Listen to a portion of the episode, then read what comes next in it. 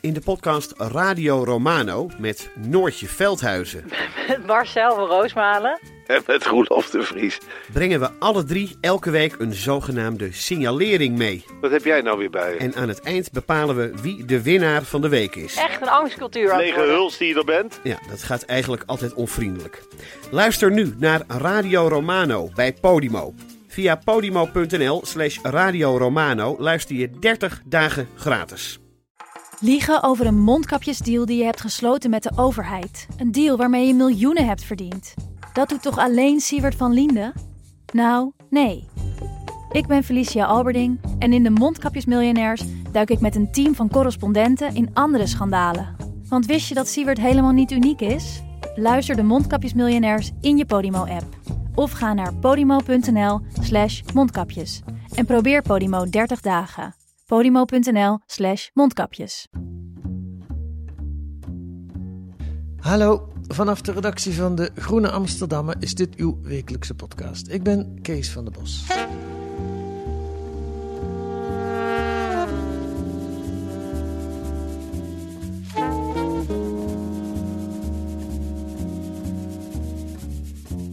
Maria Ressa is een Filipijnse journalist. Ze kreeg 2 jaar geleden de Nobelprijs voor de Vrede, samen met de Russische journalist Dmitri Muratov.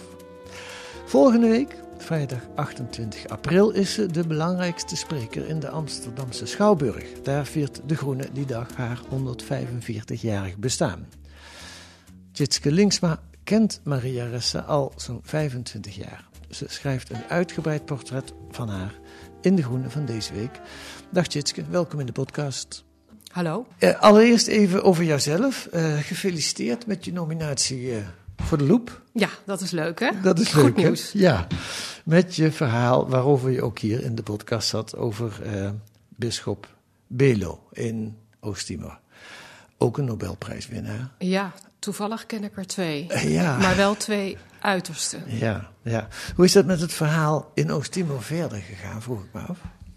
Want het ging, moet je misschien even vertellen. Het verhaal is dat jij samen met anderen maar een aantal getuigen hebt opgespoord over het seksueel misbruik van Belo. Ja, daar begint de eerste correctie. Ja, ik heb onderzoek gedaan naar inderdaad Nobelprijswinnaar en bisschop Belo, nationale held in Oost-Timor. Ja. En ik hoorde al in 2002 dat hij verdacht werd van seksueel misbruik van jongens. En vanaf 2019 ben ik dat gaan onderzoeken. En dat kon ik eigenlijk alleen maar in mijn eentje. Niet met collega's, niet met Oost-Timorese collega's, omdat het gevaarlijk is voor hen. Ja. En na 3 jaar hadden we genoeg bewijs, om het dan maar zo te noemen, om met het verhaal te komen. En dat was heel spannend. Toen is een explosief verhaal. Ja, heel explosief verhaal wat de hele wereld over is gegaan. Van de New York Times tot Al Jazeera. En wat de dag daarna gebeurde, nadat wij dat publiceerden als De Groene, kwam het Vaticaan met een verklaring over Belo. Iets wat ik eigenlijk al wel wist, maar wat ik nog niet helemaal kon opschrijven. Dat het Vaticaan hem zelf al had veroordeeld voor, ze zeiden niet precies wat het was, maar het was seksueel misbruik. Dus we hadden echt te maken met ook een cover-up door het Vaticaan, wat dat betreft. Ja. Ja. Ja. En het is in Oost-Timor is een enorme campagne eigenlijk op gang gekomen op social media. Jouw verhaal? Na mijn verhaal, met heel veel mensen die het opnamen voor de bisschop. En het was heel erg moeilijk voor media om erover te berichten. Er is niet zoveel over bericht in Oost-Timor. En het vereiste ook toen moed van media om erover te berichten. En uiteindelijk is het wel in media gekomen, maar toch zeker niet zoals dat bijvoorbeeld in Nederland zou zijn gebeurd. Ja. Ja. Nou ja, je zei het al, hij was hij is een nationale volksheld in Oost-Timor. Ja, hij is echt als je dan met zo'n verhaal komt, dat is natuurlijk enorm schokkend. Ja, iemand die echt een boegbeeld is van het verzet tegen de Indonesische bezetting in der tijd. Dus ja, een mega held. Ja, ja.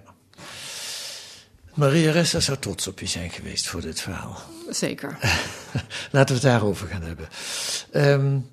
Want je hebt haar ook in Oost-Timor leren kennen, hè? Ja, dit is wel heel toevallig, maar dat is ook zo, ja. Ja, vertel eens. Ik heb haar leren kennen in 1999. Oost-Timor was 24 jaar bezet door Indonesië. En Oost-Timorezen wilden altijd een referendum. Ook iets trouwens waar Bisschop Belo voor ijverde. Dat mensen zeggenschap zouden krijgen over hun eigen toekomst. Ja. In 1999 was het moment daar dat de Verenigde Naties een referendum organiseerden. En ik wilde dat van nabij meemaken, van hoe gaat dat eigenlijk? Ik was al eerder 1 keer in Timor geweest. Dus ik ben daar neergestreken in juni. Ja, in mei denk ik, ja. En ja, zoals heel veel journalisten, er kwamen heel veel journalisten. Dat was voor het referendum, hè? Dat was voor het referendum, ja. Ik wilde die hele opbouw wel meemaken. Nou, dat was heel gewelddadig van de kant van Indonesië. En dus dat in die omstandigheden heb ik haar ontmoet als... een buitengewone, sympathieke, amabele, gastvrije collega. Er was er ook al sprake van een zeker standsverschil. Jij was een eenvoudige freelancer. Ik was een hele eenvoudige freelancer. En zij was de bureau chief Jakarta van CNN. Dus ja, kwam met een ploeg, sowieso een filmploeg. Hadden natuurlijk ook een mooie four-wheel drive... tot hun beschikking om overal naartoe te gaan. Dat had ik niet. Maar het heeft ook een voordeel als je het soms niet hebt... en je moet met gewone taxis en je moet veel lopen... en waardoor je toch ook de sfeer proeft. En we stonden ook echt anders in die situatie. Zij hadden... Ja, dat is ook zo bijzonder. Ja. Je was er wel meteen... Je had goed contact met haar. Ja, het is een heel leuk iemand. Ja, zeker. Beschrijf er eens, want mensen kennen haar natuurlijk niet. Hoe ziet ze eruit? Dat vind ik altijd heel ingewikkeld om dat te zeggen van mensen. Ja, het eerste wat opvalt is, ze is heel tenger en heel een klein iemand. Klein van stuk. Een heel sprekend gezicht.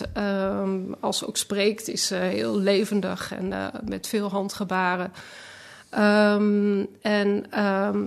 Ik was dus onlangs natuurlijk in de Filipijnen bij haar voor dit portret op bezoek. Ja. En toen liep ik naast haar, toen viel me op dat ze onwijs stevige passen heeft. En iets wat je, als je er ziet, zou je dat helemaal niet zo denken. En toen, ze heeft natuurlijk de Nobelprijs voor de Vrede gehad 2 jaar geleden. Ja. En ik keek naar die ceremonie, want die wordt live uitgezonden. En toen viel me die enorme pas ook al op. Opeens herinnerde ik me dat. Het is heel intelligent, heel erg slim iemand. En met een enorm geheugen en enorme kennis. Ja. Aan de ene kant een enorme power. En power, ja. En aan de andere kant maar heel aardig. Heel, ja. Nou, niet breekbaar. Nee, ik zou het nooit breekbaar noemen. Nee. Okay. Nee, dat zou ik zeker niet. Juist niet. Zij is een heel krachtig iemand. Maar zullen we het dan soft power noemen? Zoiets. Zullen we dan naar gaan luisteren? Een stukje van die aanvaardingsspeech heb ik gemonteerd. Dat klinkt zo. Your Majesties. Your Royal Highnesses, distinguished members of the Norwegian Nobel Committee, Your Excellencies, distinguished guests, ladies and gentlemen. I stand before you a representative of every journalist around the world who is forced to sacrifice so much to hold the line, to stay true to our values and mission, to bring you the truth and hold power to account. To bring you the truth and hold power to account. Korter kun je het journalistieke werk niet samenvatten. Ja, het is echt heel mooi gezegd. En ik snap nu wel waarom je het woord breekbaar net gebruikte. Omdat je hoort haar emotie hier enorm. Hè. Ze heeft natuurlijk heel veel doorstaan om haar vak uit te oefenen. En... Ja, je hoort hoe het haar raakt om daar te staan. En ze zegt ook altijd, dit is niet die prijs is niet voor mij. Eigenlijk die is voor alle journalisten die hun werk uitoefenen en vele opofferingen brengen. Ja, ze begint dan ook later verderop in deze speech een aantal voorbeelden te noemen van Khashoggi die in stukken gehakt is. Nou, noem maar op. Voorbeelden van journalisten, onderzoeksjournalisten vaak die zwaar onderdrukt of die gestorven zijn voor hun werk, door hun werk. Ja, ook heel veel Filipijnse journalisten. Hè? Ja. Het is een heel gevaarlijk land voor media en ook voor activisten, voor advocaten, andere juristen. Ja, het is een land met levensgevaarlijk kan zijn. Ja. We gaan weer terug naar dat begin, 1999, ja. Oost-Timor. Jij komt daar de CNN-chief tegen, maar dat blijkt een aardige vrouw te zijn. Het is, zij is niet zo van, ik ben hier de CNN-bureau-chief. Dus je bent gewoon collega's van elkaar. Zoals ik al zei, buitengewoon hartelijk en gastvrij. En als je tegenkwam, nam je ook altijd even mee in die auto als je zelf geen vervoer had op dat moment. Dus... maar we stonden anders in het vak. Ja, we stonden daar echt, we keken anders tegen de situatie aan. Beschrijf het eens. Vind ik vooral interessant omdat het later weer gedraaid is. Hè? Ja, zeker. Ik heb het nog even echt allemaal een beetje uitgezocht. Want dat zijn van die dingen die weet je wel en dan verdwijnen de werkelijke, zeg maar, de concrete feiten. Kijk, dat vertelde ze me later. Dat heeft ze me eigenlijk pas vrij recent verteld. Dat wist ik helemaal niet zo goed. Zij had een huis gehuurd in een wijk met allemaal Indonesische ambtenaren. Het als advies voor de veiligheid. Zij vindt de veiligheid van haar team eigenlijk het belangrijkste wat er is. Daar heeft zij de volledige verantwoordelijkheid voor. En die neemt ze ook. Dus hun advies wat veiligheidszaken betreft, was een Indonesische militair die heel goed Engels sprak. Indonesië was natuurlijk absoluut partij in dat conflict. En het leger al helemaal. Ja, dat soort... ik heb samen heel veel... in Oost-Timor eigenlijk altijd samengewerkt met Minka en Nijhuis. Wij zijn echt twee dikke maatjes. En... wij hadden natuurlijk helemaal niet zo'n adviseur. Sterker, wij zouden nooit zo'n adviseur hebben genomen. Want Indonesië was eigenlijk de vijand. Ook het was de bezettingsmacht. Ja. De militairen was gewoon een bezettingsleger. Ja. Maar je had het wel met meer correspondenten die vanuit Jakarta naar Oost-Timor kwamen. Dat zij er toch maar net wat anders in stonden, maar Minka en ik. Wij waren maanden in Oost-Timor. We hadden zoveel contacten met zoveel mensen. En ik heb gisteren nog even opgezocht wat zij op 4 mei schreef. Dat is de dag waarop de VN de uitslag bekendmaken van het referendum. Waarbij 78,5% van de mensen stemt voor onafhankelijkheid. Dat was een hele. Dat was natuurlijk een ongelooflijk emotionele dag voor Oost-Timorezen. Iets waar ze altijd naar uitgekeken, waar ze 24 jaar voor gestreden hadden. Met enorm verlies aan mensen. Hè. Dus 200.000 mensen zijn daarbij omgekomen, gestorven door honger, dood en geweld. Op een bevolking van. 600.000, hè? Dus het is immens. Ja. Dus je kunt je voorstellen wat die uitslag betekent. En ik stond met een vriend van mij stond bij de deuropening van de zaal waar die bekendmaking werd gedaan. En ze hadden afgesproken allemaal, we gaan geen blijdschap laten zien, we gaan niet staan juichen. Want dat zal Indonesië alleen maar provoceren. Dus ik zag hem daar met dat een gezicht van mengeling van... blijdschap, ingehouden blijdschap en angst ook voor wat er zou komen. Dus dat was de sfeer. We zagen buiten mensen schuilen tegen muren aan, doodsbang. Mensen vluchten naar de heuvels. En CNN had eigenlijk een shot van juichende mensen in de straat. Nou zullen er vast wel juichende mensen geweest zijn of even dat gedaan hebben. Maar het was dus eigenlijk niet het beeld. En later schreven ze ook dat in die periode... heel veel geweld was gepleegd door milities, Oost-Timorese milities. En dat leger en politie dat maar hadden laten gaan. Maar de werkelijkheid, dat was natuurlijk de... Indonesische verhaal. Het was het verhaal van Indonesië. Ja. Maar in werkelijkheid waren natuurlijk de politie en het leger die milities aanstuurden. Die dat allemaal organiseerden. En dat werd ook wel meteen duidelijk eigenlijk na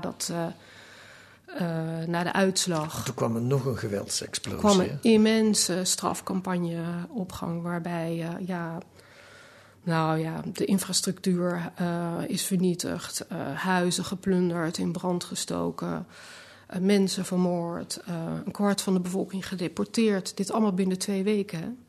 Dus dat is een militaire operatie van heb ik jou daar. En waar is dat nou jullie verschil tussen Maria Ressa en jij? Ja, het verschil zat wel in hoe wij tegen dat leger aankeken.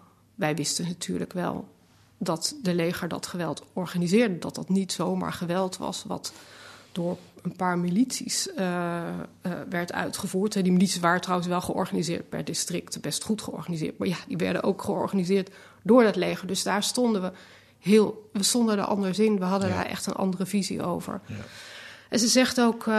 ze zei ook van ik heb te lang op die Indonesische lijn gezeten. Dat heeft ze achteraf ook tegen jou? Ja, dat zegt zij.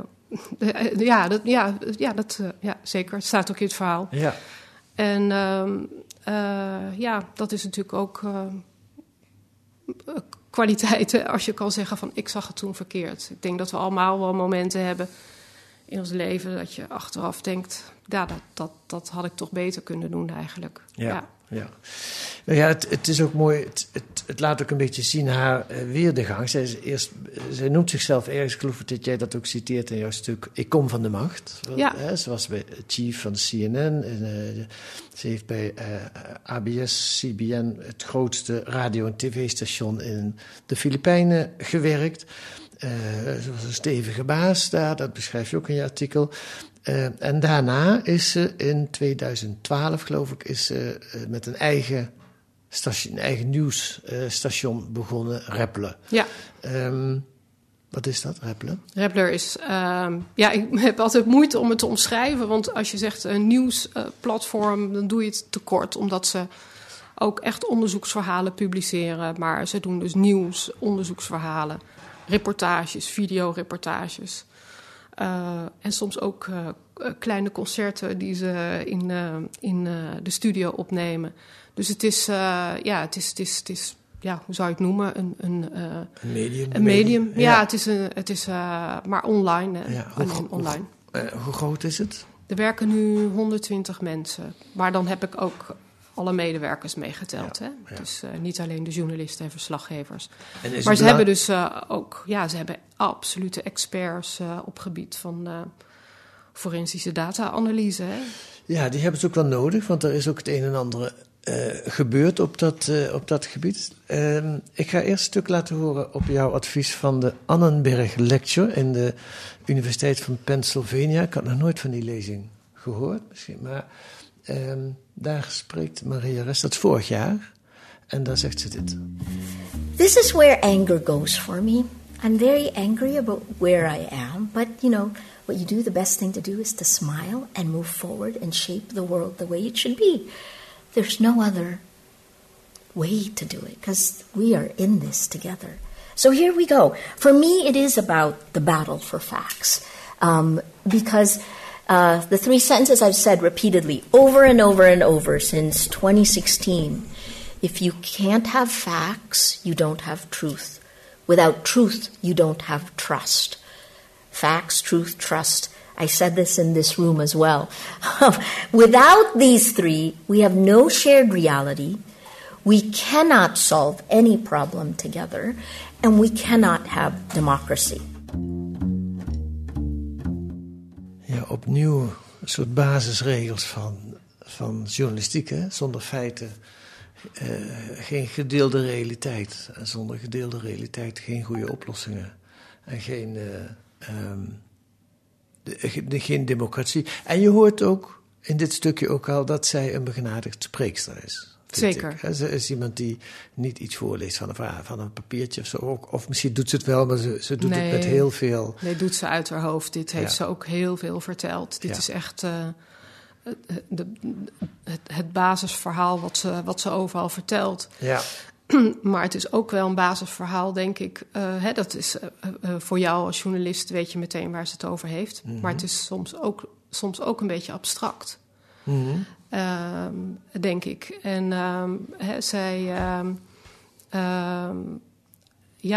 ik heb heel veel over die zinnen nagedacht, namelijk over die woorden die ze uitspreekt. En hoe je dat moet toepassen in de praktijk eigenlijk. Okay. Omdat je natuurlijk ook meningsverschillen hebt. Hè? Maar goed, zij zegt van... ik vroeg aan haar toen ik haar zag een maand geleden van... what keeps you grounded? Wat houdt je nou gewoon op de grond en met beide benen op de grond? En toen zei ze facts. Voor haar is dat de basis van alles. Je moet feiten hebben. En dat is ook waar ze bij Rappler heel erg naar kijken. Van, ik zei die forensische data-analyse, ja... Dat doen ze daar. Zij bekijken social media, het gedrag op social media... en dat analyseren ze als geen ander. En dat doen ze noodgedwongen? Dat doen ze noodgedwongen, want ze zijn geconfronteerd met een enorme sociale mediacampagne... tegen Rappler zelf. En ze hebben het gezien in de verkiezing van Duterte als president. Wanneer was dat? 2016? Zoiets. Ja, 2016. Dat daar social media ook een enorm belangrijke rol in speelde. Immens. Ja, ze hebben miljoenen. Ik zei, Maria, hoeveel posts, bedreigende haatposts... heb je nou eigenlijk gehad samen met Rappler? Toen zei ze, ja. Ik zei, ja, miljoenen. Ik had eerst miljoenen in mijn stuk staan. Toen dacht ik, ja, miljoenen. Even dubbelchecken. Toen zei ze, nou ja, miljoenen. Misschien wel tientallen miljoenen. Ze wisten het. Maar ja, immens, hè? Ja. Wat je over je heen krijgt, waarbij zij heel persoonlijk wordt aangevallen op... wie ze is en ook wie ze is als journalist. En dan zou je kunnen denken, er zijn miljoenen mensen boos op haar... maar zo zit het niet. Nee. Dat is een netwerk van nep-accounts...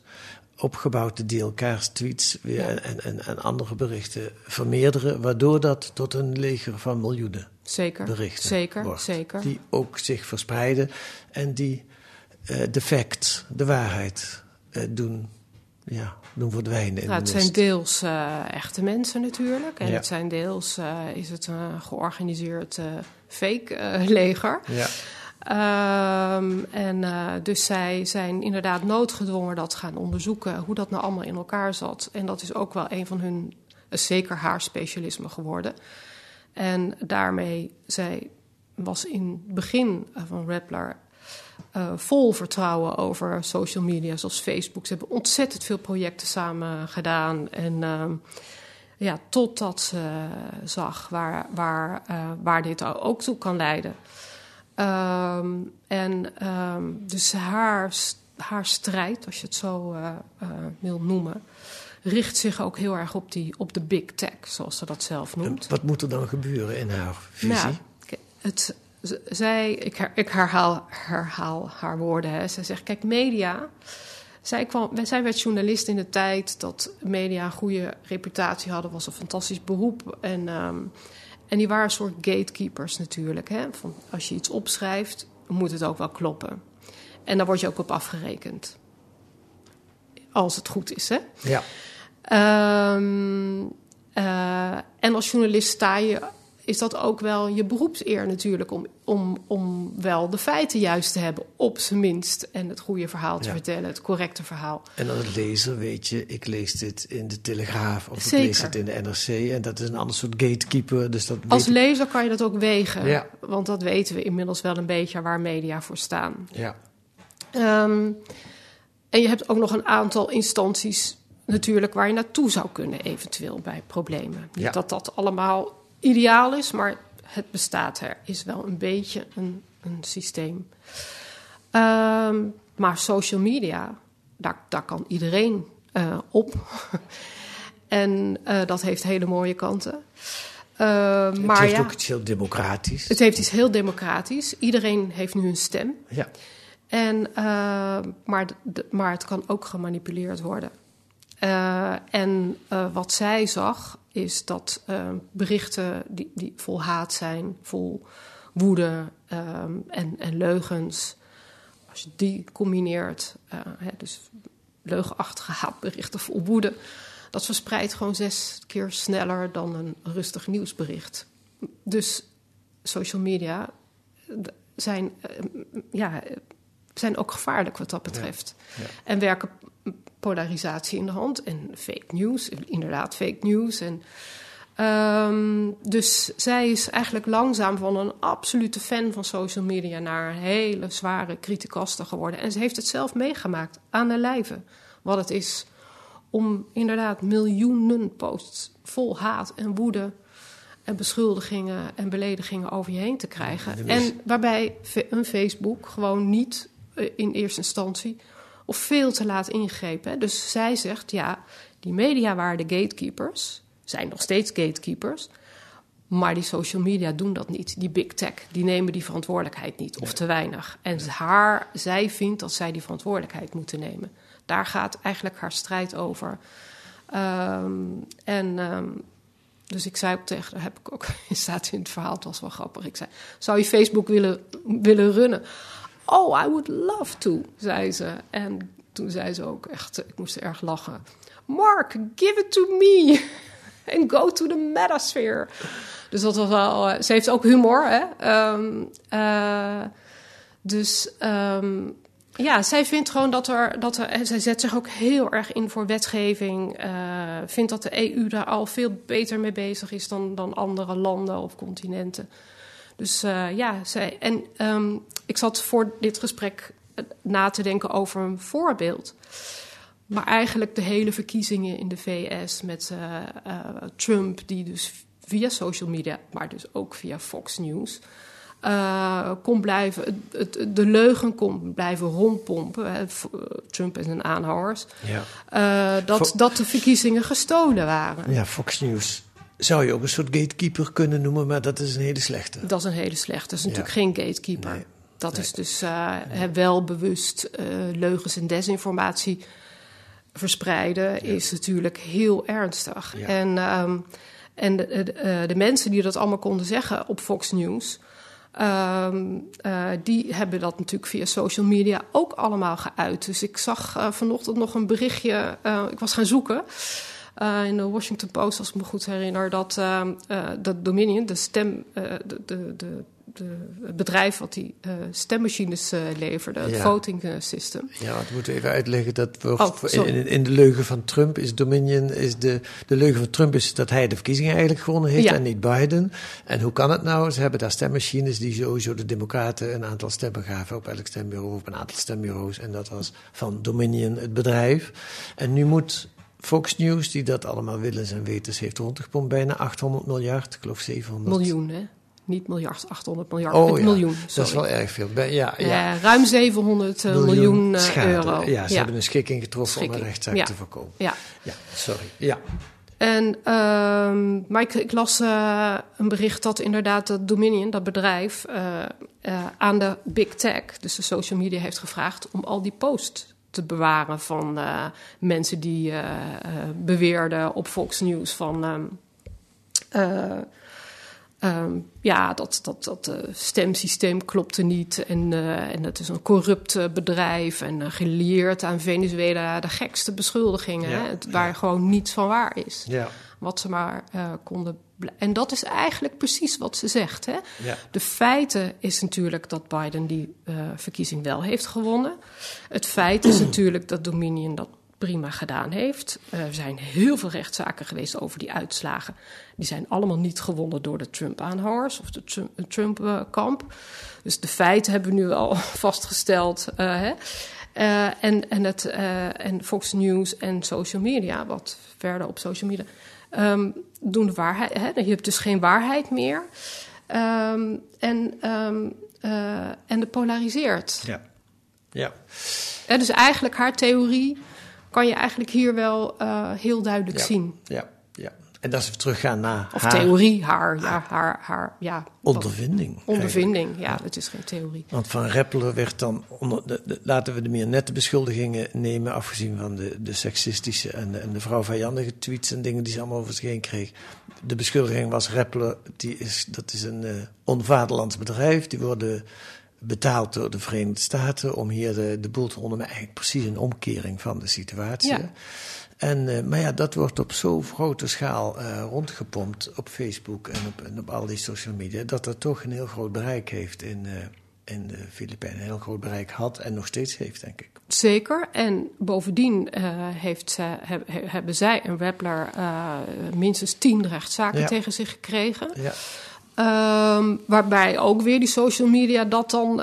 dus eigenlijk journalist staat gelijk aan een corrupte persoon... fake news en zo, en een crimineel. Dat werd met die rechtszaken die echt onzin zijn... Ja. Maar waar je wel als verdachte neer wordt gezet... werd er ook weer op social media gebruikt. Dus, dus zij zegt altijd, ja, je hebt... Ze hebben te maken met de weaponization, dus het inzetten als wapen van social media en internet, maar ook van de wet. Daar hebben ze ook mee te maken gehad. En groot gevaar, hè? Zij, sinds 2018 draagt zij een kogelvrij vest. Ook toen ik er was, had ze het mee. Ja. Want er kan zomaar een gek binnenkomen. Ja, er zijn toch heel veel Duterte-aanhangers nog. Zoals ik al zei, Filipijnen is een heel leuk land met waanzinnig leuke mensen, maar ook een heel gevaarlijk land voor mensen, zoals zij. Ja. Goed, tot slot, die Duterte die is weg inmiddels, maar nu zit er weer de zoon van de oude dictator Marcos. Is dat een verbetering met Duterte? Nou, ik was natuurlijk een paar dagen op de redactie en je ziet dat ze daarmee van hoe moeten we dit allemaal inschatten. Ja. En zij denkt, nou oké, het is nu iets rustiger, zo is het. En daar doen we het. Hè? Dat is dan nu de situatie. Zij kan ook heel, heel pragmatisch, praktisch zijn van dit situatie, daar werken. Maar we houden alles heel goed in de gaten. En we blijven het echt op de voet volgen. En gewoon als een journalist. We houden het goed in de gaten. En ik heb haar natuurlijk heel veel in het buitenland meegemaakt. Maar dit was voor het eerst dat ik haar meemaakte in de Filipijnen zelf. En dus ik kon mee naar... Ja, ze kan niet zoveel bij optredens hebben in publiek. Er zit gewoon altijd sowieso is ze heel veel in het buitenland. Maar het is ook gevaarlijk altijd. Maar het is ook wel... Er zit altijd wel het veiligheidsaspect speelt mee. Dus Ik kom mee naar een boekpresentatie in een stad die noordelijker van Manila ligt. En daar zag ik natuurlijk wat ze betekent. Mensen waren zo blij dat ze er was, zo trots op haar. En die aula van de universiteit waar die boekpresentatie plaatsvond... in het begin waren niet zoveel mensen, ook omdat ze het pas op het allerlaatste moment bekend konden maken vanwege veiligheid. Stonden... gewapende politieagenten in de zaal voor de veiligheid. Dus dat zijn allemaal wel heftige dingen. Maar langzaam stroomde toch die zaal vol. Kwamen er steeds meer mensen, ook heel veel jonge mensen. En werd het een soort ruimte waar mensen met hun niet bang hoefden te zijn voor hun eigen gedachten, voor hun eigen meningen. En dan mochten zijn zoals ze waren. Echt wel een warm bad, vond ik. En dus ik vroeg aan het hoofd van de universiteit van wat betekent ze dan voor de Filipijnen? En hij zei zij is eigenlijk zoals elke Filipijn Filipino zou moeten zijn.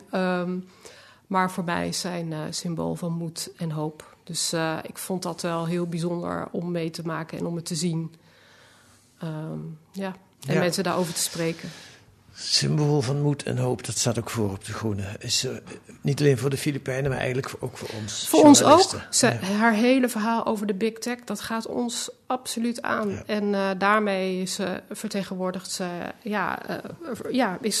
is ze dat ook voor ons. En waarschuwt ze ook ons. En zoals ze zegt, ook in dat clipje van... We are in this together. Ja. Hè? Dus... er is dat betreft helemaal... we moeten dat samen doen. Tjitske Lingsma, dankjewel voor dit gesprek en voor het mooie stuk in De Groene. Eind van de week is Maria Ressa dus in Nederland. De samenkomst in de Schouwburg is helaas al uitverkocht. Daar kunt u niet meer naartoe, maar ze zal ongetwijfeld ook nog wel in menig Nederlandse krant verschijnen. Eind deze week of volgende week. Wat staat er nog meer in De Groene deze week? Een onderzoek naar de keuring van asielzoekers. Die is aanbesteed aan een commercieel bedrijf met nauwelijks specifiek geschoold personeel. En daarmee is die keuring verworden tot een afvinklijstje.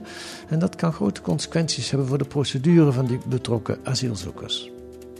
En een reconstructie van het besluit van minister Ernst Kuipers om het aantal kinderhartcentra te verminderen van 4 naar 2. Rotterdam en Groningen zijn de gelukkigen.